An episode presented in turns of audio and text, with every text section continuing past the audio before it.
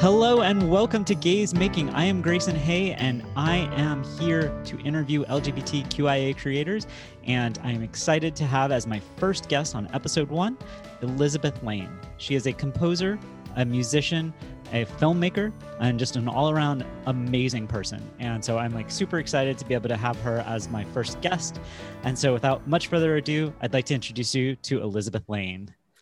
Hello, everyone. I'm Hi, uh, Liz. I'm a little blushing here. You said really nice things about me.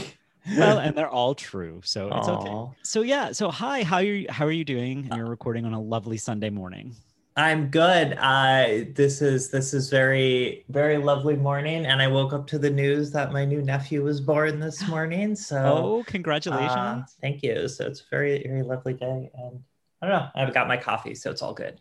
Good. And what are you drinking today? Oh, it's uh, from Heart Coffee Roasters, uh, which is one of my favorite roasters, and it's just aeropressed coffee and cream.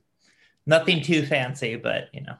Nice. So we're here to talk about your art and specifically like you're you're a filmmaker, you're a composer, you're a musician. So why don't you give the audience a just like just an explanation of like what you create at a more detailed level?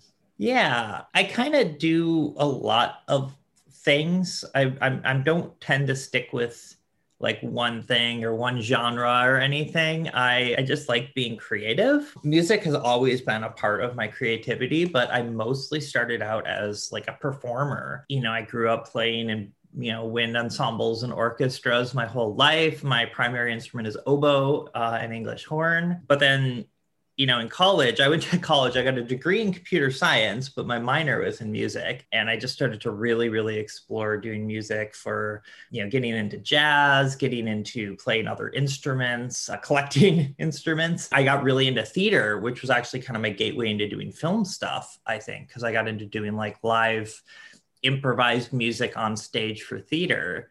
And it was just like a super creative time for me, but it was always tended to be more on the performer side of things. These days, I, especially with pandemic, I consider myself more of a composer, but I still perform uh, a lot, and and I do composition just for you know a lot of it tends to be more on the film soundtracky style like orchestral style. But really it's it's kind of a mix. And and i'll do it just for fun for albums or whatever but i also do it for obviously i've worked with grayson on on films and you know played around with some like video games and other just i did some music for podcasts and and i did an audiobook music once which was a lot of fun and we're being visited by a cat. and we're being visited by a cat Which so- one is that?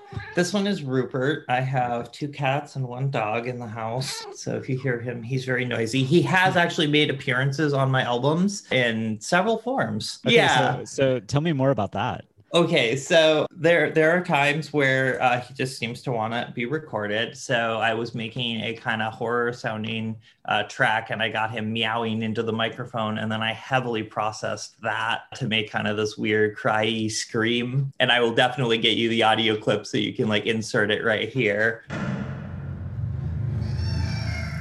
Yeah, but then there's some other times where like he loves to jump up on my my keyboard, my like piano MIDI keyboard while I'm trying to write. And so there there was one time I definitely just was like, fine, you really want to be on this? So I just hit record and let him walk across the keys and lay on it. And then I took kind of the result, the MIDI information, and like rearranged it, like take took the notes and just like made it into like chords and stuff based on on what he was laying on, and used that as the basis for a chunk of the song. Because it's like, yeah, he tends to be an agent of chaos. He also likes to transpose my recording, my keyboard, and get it into weird states. So sometimes like weird shit just happens. So have I mean other than other than like arranging his random, you know, MIDI notes, what other things have has like when he's like transposed your your keyboard into a Mhm. different key, how has that inspired you? I mean, a lot of the most fun ideas that come out are just, you know, when something weird or cool happens and you just kind of follow that. Like, I am not a planner when I write, when I compose. Like, I can't sit down and like plan out the sheet music and know what I'm going to do. Like, I have to just kind of play with things. And like, when I latch onto something that sounds cool, I follow that thread and like craft around it. So having like a weird thing happen and all of a sudden like my keyboard's transposed and I'm playing something and it's not what I expected. And all of a sudden I'm like, you know what though, that little thing sounded cool. Let me chase that. And I just love being able to do that kind of thing. And then like usually something more interesting comes out of that. And it's more of a discovery process than it is like a oh i hear a song in my head let me write it down because that always sounds terrible when i when, when i try to do that i really respect when people can do that but that is i i don't it, it's very antithetical to okay. how i tend to do it so well, so that's that's interesting to hear you say that because like a lot of your albums are very conceptual in that they have a story. Um, so how do you go from that exploration and that just like completely just in the in the moment exploration of, of what you're what you're feeling and what you're you're hearing at the time to the themed albums um, yeah. produced in the past? It's all fake. I mean so like basically what happened is uh, when i was working on my first solo album which is called the nearly fictional tales of victoria valentine i was just writing like i didn't know really what i was doing but i was really exploring writing kind of in a new orchestral sense. I I hadn't done a lot of it and I was just having fun with it and and trying to build out ideas and skills and just having fun and kind of almost building a portfolio for being able to show people what I can do. And I was like once I had enough songs I would put them together in some way. But usually as I'm like exploring an idea or a song as I'm writing it, kind of the idea and like the imagery, I get a, a, very like visual, like imagining what's going on in the scene or whatever. And I almost imagine these songs more as like almost little vignettes into you know, as I'm playing with usually more of a music idea or a sound, all of a sudden it's like, oh, I start to feel this cavernous space or, you know, like some weird monster or I don't know.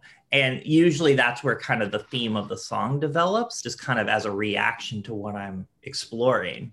And, you know, obviously how I'm feeling that day and all the emotions. Like there have definitely been some songs that I was like, oh, that's what I was trying to work out or writing it. But the idea, the kind of concept for the album came after, which was like, okay, now that I have, I don't know, 10, 11 tracks, they're all fairly different. Like, how how do I wrap this into a package? And that's when I kind of got this idea of this character of Victoria Valentine, who was like, I kind of imagined her as like a Jules Verne style uh, traveler who's like going on these adventures and like taking, you know, detailed notes and trying to like and just you know drawing pictures and like exploring these weird almost like a, a time lord type thing or something. This was kind of like the idea of like and and each one of like the songs was kind of like a journal entry to kind of like be like oh i happened upon this person or this creature or this scenario.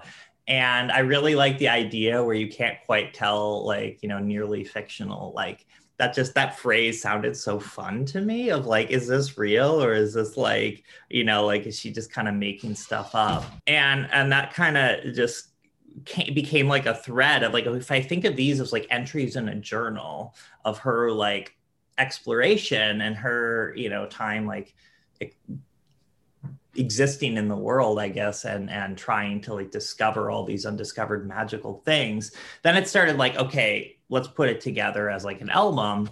And i love doing that. That is something that i absolutely adore doing is like figuring out the ordering of tracks. It, i go through a similar process when i'm playing live shows. It's like what's our set order going to be? Because like that in and of itself is like being able to take what can be very disparate content sometimes if you didn't start out planning it. And like how how do I make this flow? How do I have a larger emotional and sonic arc that feels good and feels like things flow into each other and and and that's a really really fun fun journey. And then like I just love this idea of this character so much that I just kept going with it for the second album and and the third album is written and I'm working on mixing it and getting soloist recording right now.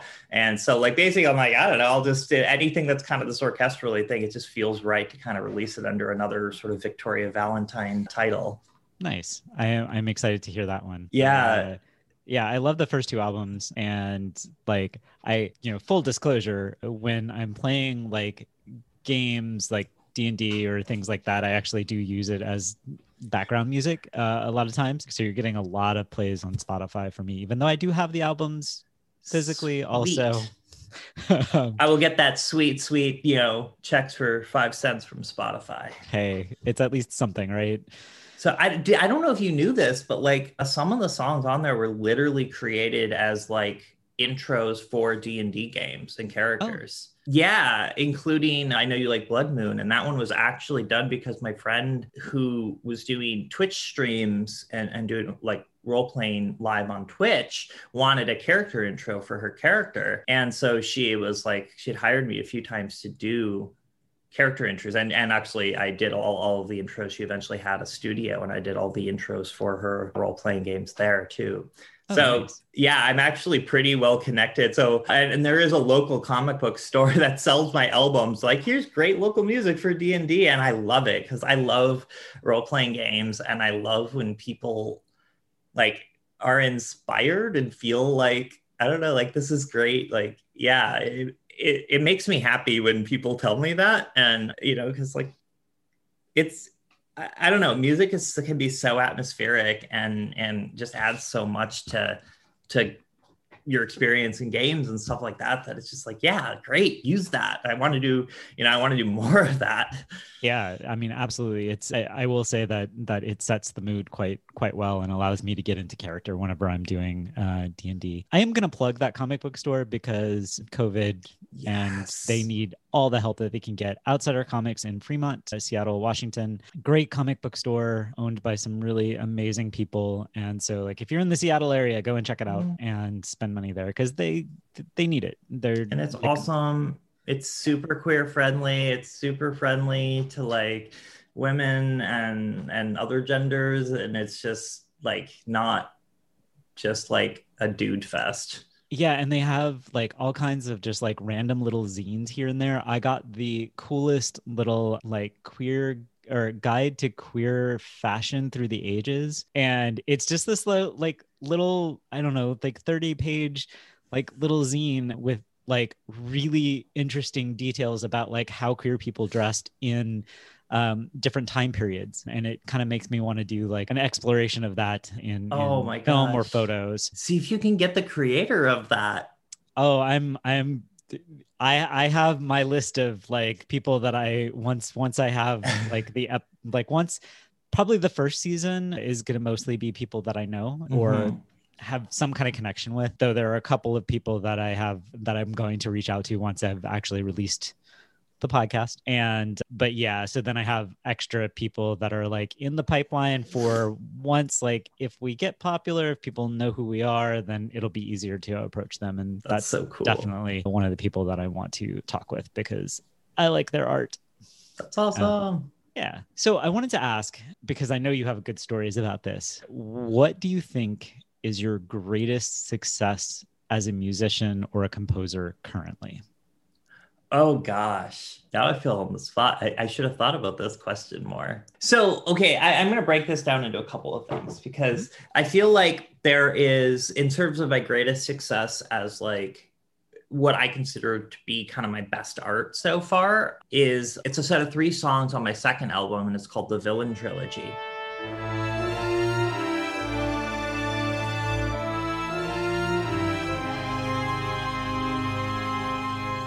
and it's directly related to like thematically related to being queer and and oppression and being hated by society and sort of being like you know if society sees you as a villain like well i guess you know fuck you. Like i'm gonna go with that. Like you know kind of kind of the that that sentiment. And, and there's a lot of just like weird feelings around that. It, it's it's very like i don't know amorphous in my brain but i've had a lot of really weird experiences around being queer and being hated but also being like loved as the queer artist like we're necessary but we're also like shunned. It's i don't know. It's a really weird place to be. And and i ended up writing these these three these three pieces that ended up kind of really going together and really kind of encapsulating this like idea of at least for me like that turmoil and that like acceptance of who you are but also kind of like that like middle fingers to society in a way and like the defiance of it all and the beauty of it all. It's like it's like a really i don't know. Again like i don't I, they're all very like amorphous kind of concepts and emotions in my head but i feel like that those that that three movement piece i guess is sort of the best thing i've written so far. And you know i ended up it's on the album and I ended up scoring it out for orchestra and I'm kind of working with if it wasn't for the pandemic but I've been kind of you know working with some conductors and some orchestras to try to get it uh, played live. So that's that's I kind of consider probably my biggest success there. In terms of like other kind of big successes I actually was able to get a few of my pieces premiered live in New York City one of which was by the Queer Urban Orchestra and that was uh, a song called Blood Moon. And I'd worked with the conductor before, and she's like, Do you have anything for full orchestra?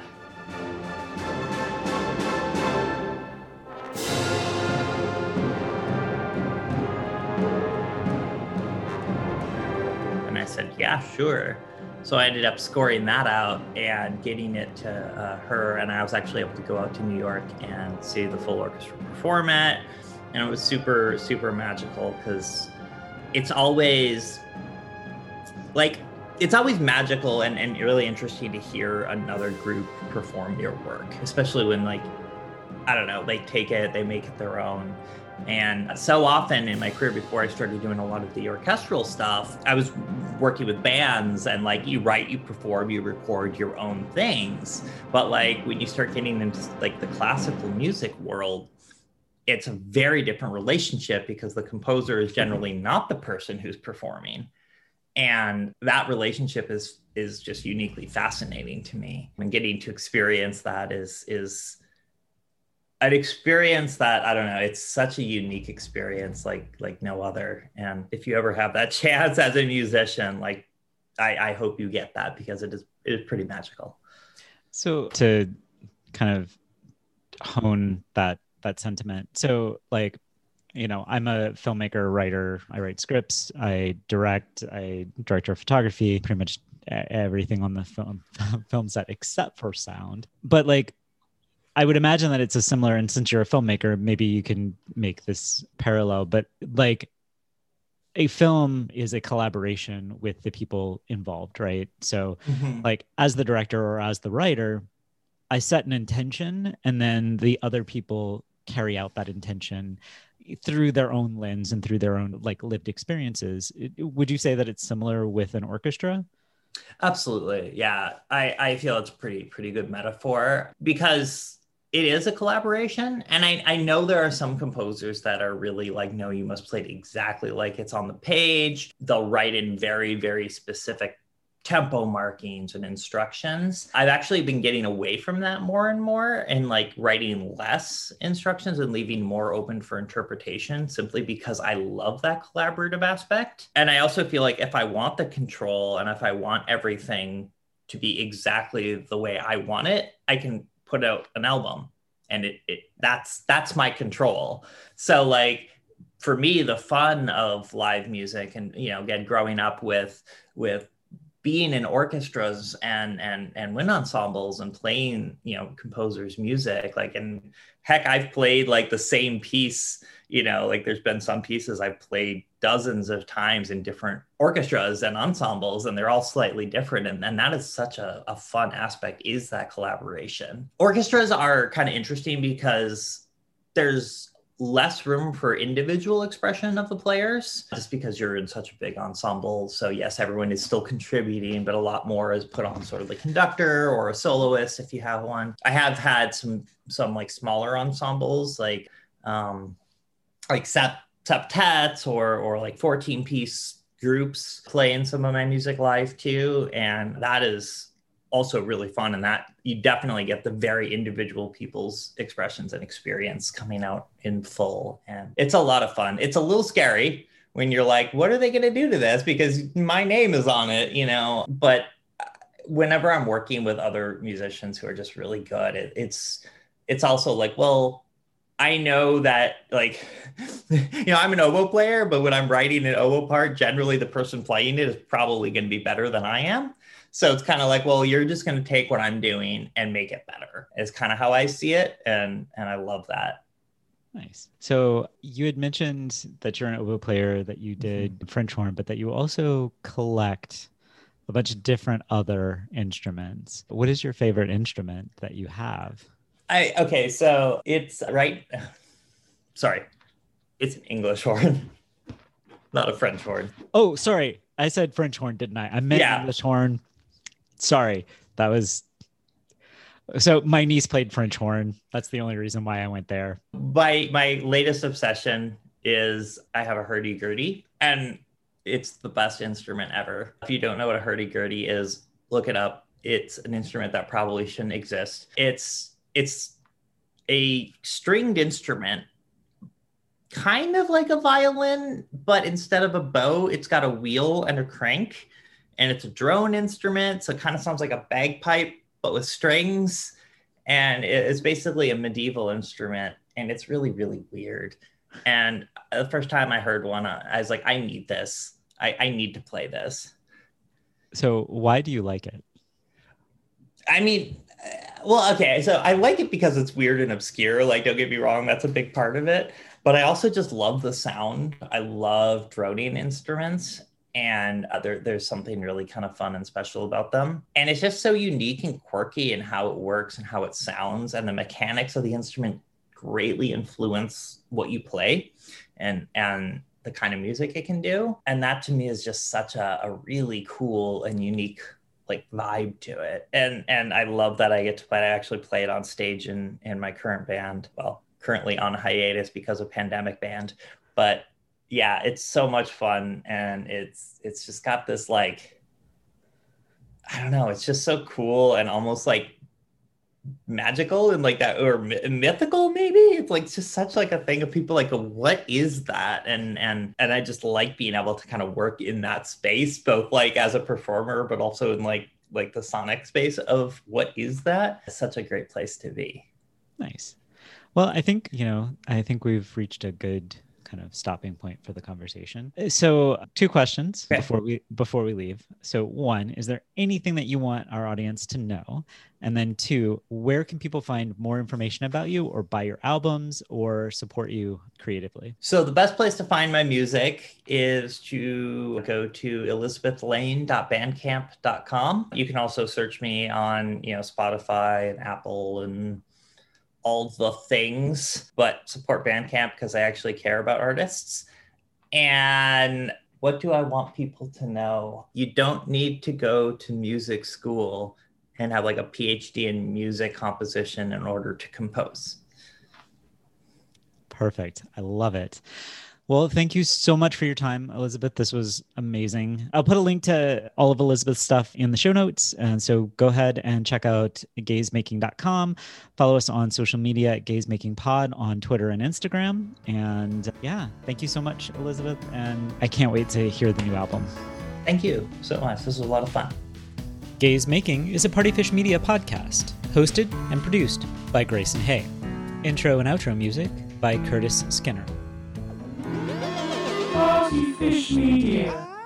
Partyfish Media acknowledges that it operates and records on indigenous Duwamish and Puget Sound Coast Salish land that is still home to the Duwamish tribe. This land is stolen in violation of the Point Elliott Treaty of 1855. We are committed to uplifting the name of these lands and community members from these nations who reside alongside us. For more information on this land, its people, or ways you can help, visit duwamishtribe.org or realrentduwamish.org.